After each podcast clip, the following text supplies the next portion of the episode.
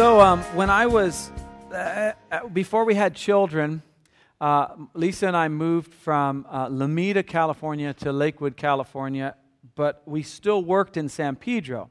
And so we'd commute from Lakewood, and we'd take the ninety-one into San Pedro, and Lisa taught uh, high school at uh, English at Torrance High School, and so some some days we'd carpool together. And it was right about the time they opened up the uh, one oh five freeway, so the ninety-one was wide open. And so we we it was awesome. It took so much pressure off the ninety-one. Well, m- month after month, you know how things go, it just starts getting more and more congested. And so we kind of got used to leaving at uh, a certain time. And one day uh, we left and there was traffic, a lot of traffic. And I hate being late. I can't stand it. I don't like being late to meetings. I don't like being late to anything. I like being on time. And so um we're there, and I don't know if you've ever experienced this, but you're in traffic, it's all packed, and then the carpool lane's right next to you. And like the cars go by so fast, your car kind of rocks a little bit. Have you ever gotten that? And so you have two people in the car, and so you look up, at least I do, to see where that white sign is that says, hey, you can you can go in now. And I was looking, and it was nowhere to be found, and we were wasting all sorts of time. And kids, I know you're going to be getting your licenses soon. Don't listen to this story. But so I'm like, I, I got it. This is ridiculous. I've got two people in the car, and there's the carpool lane right next to me.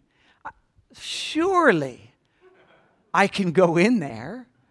I mean, why do I have to wait for the dotted white line? So I said, honey, I'm going in the carpool lane. So she turns around. I said, I said, look for a cop, okay? I'll take care of the cars zipping by. You look for the fuzz, okay? So I'm there, and she says to me, I think it was the words, all clear, okay? So I, I have tons of room. I gun it. I go in, and you know that, oh, man, it's just all the pressure of the traffic just melts away. And and you're just dry, flying along forty, fifty, sixty-five, because I always drive the speed limit, uh, sixty-five, and you're just going, ah, oh, you know, we start singing, oh, when the sing, you know, and all of a sudden, you see it in your rearview mirror. Ah, oh, and all the stress that had melted away goes right back on. And I went, I just went, I'm getting a ticket. And he's just like, what are you talking about? Like, what does that mean? I'm getting a ticket. And I look behind, it was a motorcycle cop. And of course, what I do as the loving husband, I thought you said it was all clear, right? You know, can't you tell the difference between, you know? So we pulled over, I explained it to the police officer, and that, and, and, and it didn't do any good. Uh, it, it didn't do anything. And that ticket, the carpool ticket, is like some odd number. It's like two hundred seventy-three dollars, which just makes it so annoying. Uh, you know, and so, Here, here's the deal. The thing is, I loved the carpool lane when I was in it. I hated the carpool lane when I got my ticket. Same carpool lane. Last night, Lisa and I were driving to San Diego to have dinner with her, her uh, family, uh, I mean her friends from college, and we had gotten into the carpool lane. I loved it until the on, off-ramp that we were supposed to get on went by, and I couldn't get out. Because let me tell you, I never go over those lines anymore, ever. So here we go. We drive all the way down. I hated the carpool lane because it, and here's the thing. Here's what I want us to get this morning, because we're going to kind of unpack this in Scripture. We judge authority. Authority's benefit. We judge authority's benefit on how it's benefiting us. I love authority. I love the carpool lane when everyone else has to stop and I get to just go right on through. Why? Because it's benefiting me. I hate the carpool lane when I'm just sitting there. And I argue about it. Like, I don't even know why they have a carpool lane. It can't be good for the environment. All these cars stopped and all their smoke going up in the air. If they'd opened it up, we'd all get home sooner, and wouldn't that save the planet? You know, I hate the carpool lane when I'm not in the carpool lane. And let me tell you something. That is true with all of us. Is it not true with you? You love red lights when the other people have to stop and you can go right through on your green. But when it's switched around, you hate it. Right? Kids, When you're in school, you love it when you're when someone else gets in trouble for passing a note, because it's like you shouldn't be passing notes in class. But if you have something you have to say, and if she only knew what you were saying, that I really like your shirt, and you pass it over. Of course, now it's all texting, so it doesn't make any difference anyway. Right? We love authority when it benefits us. We hate authority when it doesn't benefit us. And what, as we kind of head into the Christmas season, I want to start to think about baby Jesus in a different way. I want us to think about him as king. For a year now, uh, Rebecca was telling us up here that I've been talking about the kingdom for years. For a whole year, we've been going through the book of Matthew. We've been talking about Jesus as a king. It was written by a Jew, for Jews, about a Jew. And it's all about the kingdom of God. And when we look at the birth of Jesus and baby Jesus, and he's so cute, and he's in swaddling clothes. I don't even know what that means, but they're a diaper, essentially. And, and they're all there, and it's so cute, and the donkeys are there, and the sheep, and they're all looking at Jesus. It's so beautiful. But here's the thing. Jesus came to rule his kingdom. And we love it when it benefits us, like he's my Savior. I'm saved. This is fantastic. And we hate it when he says, I want you to stop doing that now. I don't want you dating him, dating her. I don't want you watching that. I don't want you spending your money on that. Who is he to tell me? He's baby Jesus. What is going on? Right? We love it when it benefits us. Oh, take my yoke upon you, you, because my yoke is easy and my burden is light. Oh, he's the Prince of Peace. Oh, this is great. I get all these things from Jesus. It's like a, when you accept Jesus, it's like whipping into the carpool lane, and off you go in life. Until Jesus says, I want you out of the carpool lane. I want you to pull over. And it's like, what? I'm in a rush, Jesus. So that's what we're going to talk about this morning. What I want to do is I want to start with a, a prophecy actually in Isaiah that talks about Jesus hundreds of years before he came. It's Isaiah nine six. For a child will be born to us. We, we see this uh, as a Christmas carol. A son will be given to us, and the government will rest on his shoulders. You go, now, what does that mean? He is establishing his kingdom. And he is the king of that kingdom. Now, we love this part.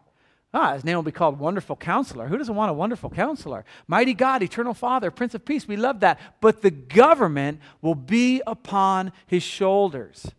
In Matthew chapter two, verse six, it says this. And you, Bethlehem, land of Judah, are by no means least among the leaders of Judah. It's basically saying, it's a prophecy about Judah, about Beth, Jesus being born in Bethlehem. For out of you shall come forth a what? Oh, come, okay. Will come forth a what? Oh, that's so awesome. It just, I feel like I have authority now, and it makes me happy. Okay? For out of you shall come forth a ruler who will shepherd my people Israel. Jesus came, yes, as a baby, yes, to start the Christmas season, yes, it's awesome, I love baby Jesus, but he came as a ruler. And this is where we find Jesus in Matthew chapter twenty-eight. Okay, essentially, now see if you can kind of wrap your mind around this. Matthew chapter twenty-eight, we're getting to a section of Scripture called the Great Commission. And it's basically Jesus, he's, he's leaving. He's going to be zapped up into the air. Okay, uh, in about fifteen days. But these are his last, the, the like some of the last words he says to his disciples before he gets zipped up. Okay, they're very, very important words. It's the culmination of everything we've been studying in Matthew all year long. This last section, Matthew twenty-eight, we're at the end of the book. Four more weeks, we're done. We just knocked Matthew out of the park. We did it. Matthew, this is the last thing. This is it. Now, go back to Christmas, because we missed Christmas in Matthew. We got rid of chapter uh, one and two, because we were coming back to it at Christmas time. Okay, come back to Christmas. Here's this little baby, Jesus, the Son of God, born of a virgin, both God and man somehow, all wrapped up in this baby that at that point can only cry and do other stuff. Okay? That's all the baby can do. Fully God, fully man. And now, Fast forward all the way to Matthew twenty-eight, and here's this man who died on the cross, and he's been resurrected, and these disciples have had all this time with Jesus, and what does he say to them? What's he going to say to them? He shows up. He tells them, listen, after my resurrection, I want you guys to show up on this mountain. I'm going to give you some instruction. So sure enough, they show up on this mountain.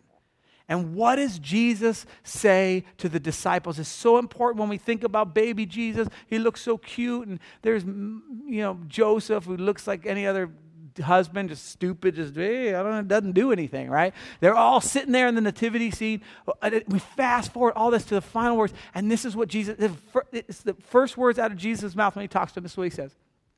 Then Jesus came to them and said, all authority in heaven and on earth has been given to me. Guess what? We've been talking about the kingdom. We've been seeing how the kingdom impacts our lives. Jesus has now taken the throne. He's been raised from the dead. He's still there in his glorified body, and he, he, we can get into all the things he could do with his glorified body and all this kind of stuff, but before his ascension, here he is now. It's accomplished. It's finished. The kingdom has been established. And what Jesus says is, all authority has been given to me. Jesus, listen, this is so important. Jesus is your king. He said, well, I ain't bowing down to no Jesus. I don't even think I believe in Jesus. I don't even believe in God. Fine, wherever you are in that journey, whether you accept it or not, Jesus is your king. Now, we love, we love authority when it's benefiting us. I love him. I love the fact that he has all authority in heaven and earth. Ah, heal me. Give me. Save me. But don't tell me what to do. I don't know if you struggle with this like I do. That's what I've been thinking about all week long. We'll get to it at the end because it's the end. I just love the end. The end's awesome. Okay, so here's the thing. If, we got to put ourselves in the mind of a disciple, okay? If you're a disciple, when Jesus comes up and he says, all authority has been given to me, how do we think of authority? We all agree we need authority, right? I mean, we we have to have police officers, right? We... Right? I mean, we have we have to have traffic lights. We have to. We, we've all seen that we need authority. We need a government. I mean, we can say we want less government, more government, whatever, but we all need government. And we've all seen government or authority go really wrong, haven't we? Kids, do you any one of you guys have a teacher where you're just like, how in the world did this person ever get a teaching job? Show of hands. Oh, awesome. Awesome, right? Because you've seen authority go. How many of you have a, a teacher that you really dig? It's really cool. Okay, less hands, but okay, oh, that's good. That's right. Because we've seen authority go right. We've seen authority go wrong. I've seen, I've seen the police officer that pulls me over. That's bad authority. And I've seen the police officer pull somebody else over. Good authority, right? So, so we, we've seen it. We've seen it all. Right? We know we need it, and we've seen it all. So for the disciples, when they begin to think of, Jesus says that word authority, they go, they have one of those moments. Have you ever watched a T V show where they go back to like a, like the, the dream sequence, or they show what really happened, like uh, C S I or something, and they find the bullet, and then it goes back to really how the bullet kind of bounced up? No, okay. I don't know. Okay, so I have. Anyway, this is, you have to understand, we've gone through Matthew this whole time. Matthew chapter seven. We see the first thing of Jesus' authority. It says, he, he spoke, that people were amazed because he spoke as one who had authority and not as the scribes and Pharisees. And then starting in Matthew chapter eight, uh, verse two, Jesus gets up, I think it was verse two. Now, verse nine, uh, the centurion comes up to him and says, could you heal my slave, please? And he goes, well, yeah, I'll, I'll, you know, let's head over there. And he goes, no, no, no, no, no. All you have to do is say it. I'm one in authority. I know you have the authority. You know what Jesus says to that guy? There's nobody in all of Jerusalem that's got faith like this guy. Why? He understood the authority. So the disciples have gone through this. They've understood this, right? And then... Um, Uh, in Matthew chapter twenty-eight, verse uh, uh, in chapter Matthew chapter eight, verse twenty-seven, Jesus is out on the sea and he's asleep, and the storms raise and the, the waves go crazy, and Jesus gets up, and the, finally they, the disciples say, you, you, "We're going to die," and he says, "Okay, everything's calm." And here's what they say to him: "Who is this that even the winds and the sea obey him?" See, when Jesus says authority, they know what he's talking about. Because right from there, still in Matthew chapter twenty-eight, they park their boat on a little uh, stretch of land, and there's a demon-possessed guy. And they watch the demon-possessed guy, they watch the demons interact with Jesus, and, and, they, and the, the demons finally say, "Put us into these swine." And Jesus says, "Go." There's the snap again, okay? Jesus says, "Go." They go into the swine, they're hurled off the... They know what he's talking about with authority.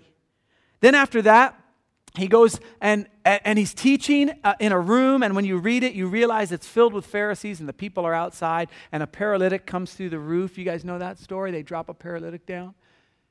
And Jesus says this to them, oh, uh, your sins are forgiven. And the Pharisees go nuts. Because what? You're not, you don't have the authority to forgive sins. But here's what Jesus says. I think I put it up there. But so that you may know that the Son of Man has authority on earth to forgive sins, dot, dot, dot, and he heals them. He heals the paralytic. Why? Because he says, I have authority over everything. See, when the disciple, when the when Jesus is resurrected from the dead, eh, the blinds, everything begins to come off of the disciples. And they see him with this authority. And so then it goes on. And and he says, because so that you know that I have the authority to to um, heal, I mean, to, to forgive sins, take up your mat and walk. And the people begin praising God. And here's what they say. He, um, when the crowd saw this, they were filled with awe, and they praised God who had given such authority to men. Right? In Matthew chapter ten, Jesus sends out the disciples. You know what he gave them? Authority to heal the sick and to and to get rid of the demons. He gave them authority. In Matthew chapter twenty, he taught on authority. He says, you know, the, the Gentile rulers, they lord it over, but not so with you. Don't lord it over. This, you're missing the idea of what I want to be authority. And then he says this. He says, just as the Son of Man did not come to be served, but to serve and to give his life as ransom for many. They're starting to get this idea, man, his kingdom has come and he has authority, and it looks unlike anything we've ever seen. It doesn't look like a bad teacher or a bad cop or bad parents who have the authority, but they just, they're not good with it. And then in Matthew chapter twenty-one, he's confronted by the Pharisees. And the Pharisees come to him and, and they say, "We get, you know, this is getting towards the end of his life." And they go, "You know, we got a we got a problem with you. You're doing all this stuff. By what authority do you do this stuff?" Now, now listen, it's so amazing. They agreed it was all happening. They agreed that demons were being cast out, that people were being healed, but they wanted to know what authority he did it by. And Jesus said, "I'll tell you what I'll do. You answer my question, I'll answer your question." And they, the Pharisees loved this game uh, because they knew all the scriptures. They knew everything. And he said, the Baptist, the, John the Baptist, was he from man or from uh, God? And they got together and, oh, uh, we don't know. Uh, we, we don't know. We're not going to answer that. And he goes, oh, I'm not going to tell you what authority I, I do it by. Gotta love Jesus. Authority, authority, authority, authority. Then he goes before Pilate, right? And Pilate's talking to him and asking him a bunch of questions, and you know, and Jesus just remains silent. And finally, Pilate says to him, "Do you realize that I have the authority to either let you go or have you killed?" And Jesus says, "You don't have any authority except what was given to you." Jesus has all the authority. And in his final words to his disciples, he goes before them and he shows up on the mountain. And they begin to worship him, but some were still doubting. This is what we read uh, prior to this. And he, he, it says he comes close. Yeah, God, the Bible is so awesome. Here's the picture. They're on this mountain, and there he is. Now, he's in his glorified body, which he can go through walls, and but he can still eat fish. It's just trippy stuff when you read after he's resurrected. I don't understand it myself. It's just awesome. Jesus is just awesome. He's like a superhero, but from God, okay? And so he, he shows up, and they begin to worship him, but some are down. Now, you get the idea that Jesus is kind of far away now. And, and so they see him on the mountain. There he is. Some worship him. Some are like, well, I don't really know. And it says this in... Uh, Matthew twenty-eight. Yeah. Then the eleven, uh, let's see. Yeah, then the eleven disciples went to Galilee, to the mountain where Jesus had told them to go. And when they saw him, they worshiped him, but some were doubtful. Now listen, then Jesus came to them. He comes right up to them. You get the idea that he was farther away, and now he comes up. And listen, guys, listen to me, please. Please. Some of you in this room, Jesus is coming right up to you. He, you're dealing with something that he's wanted you to deal with over and over again, and you've worshiped, and but you're doubtful, and you're th- and God wants to come right up to you and go, listen, all authority in heaven and earth has been given to me. You go, well, okay. You know what's coming next. Therefore, we're going to talk about that next week. Therefore, he gives the disciples specific instructions, which I believe he gives to us as well. But listen to me. You might be worshiping Jesus from afar. You might be coming here on Sunday mornings, and it feels good and whatever, but ultimately, ultimately, Jesus is going to come right up to you, and he's going to say this, all authority in heaven and earth has been given to me. What are you going to do? What are you going to do? See, we, we've seen, we've seen the bad cops who steal money from the drug dealers. We've seen movies like that. It happens in real life. We've seen the bad politicians, okay, who, who start on a platform of something and then through power-hungry, you know, lobbyist groups and all, whatever, all that stuff. We, we've seen all that bad authority. We've seen parents who totally neglect their kids, and we see the results of that. We've seen teachers who are just not worth their weight in salt. We, we've seen all of them, but here's the thing. We have the perfect authority in Christ Jesus. The perfect king, the perfect ruler, the perfect teacher, the perfect cop, the perfect king, the perfect parent, our heavenly Father. We, everything is perfected in Christ Jesus. And he says, I have all authority in heaven and earth. So why don't we submit? If it's for our own good, if he's got it all figured out, if he if he knows, if he had a plan, if he came as a little baby and we had got a Christmas tree and all this kind of stuff, if, if it was all part of his plan and, and the disciples have gone through and we see that he can teach with authority, he can heal with authority, he can calm the winds, he can smack down the, uh, the Pharisees, he can um, forgive sins, he's got all this authority and it's perfect authority. Why won't you and I submit fully to his authority? All authority in heaven and on earth has been given to him. He's it, the final say, the last judge. I want to I want to read a section of scripture. It, it's kind of a lot of scripture. So I don't, I've broken it down because we cannot miss this. It's in Colossians, okay, chapter one. Listen, it's talking about Jesus. He is the image of the invisible God, the firstborn over all creation. Okay, this plan of salvation, this plan of God's kingdom started before any of us were around, before any human was around. Okay? For by him all things were created, things in heaven and on earth, visible and invisible, whether thrones or powers or rulers or authorities. Listen, listen, all things were created by him and for him. That's your king. That's a pretty awesome king. When Jesus was born, right, and Judea, a ruler was going to be born, we had no idea it was going to be this king. That's, that's pretty kingly. Okay, next one. Numbers seventeen. He is before all things, and in him all things hold together. And he is the head of the body, the church. He is the beginning and the firstborn from among the dead. Now, why, why are you saying this? Truman, hold on. Do not press that next button. I, I will run down here and I will... Why? Why? Why all this? Okay, he's the firstborn of all creation. He holds everything in his hand. He, all things were created through him, by him, and for him. This is our king. Listen, guys, you're, if you miss this, you're going to miss it all. He goes on. He's the image of the invisible God. He's the perfect authority figure. The perfect authority figure.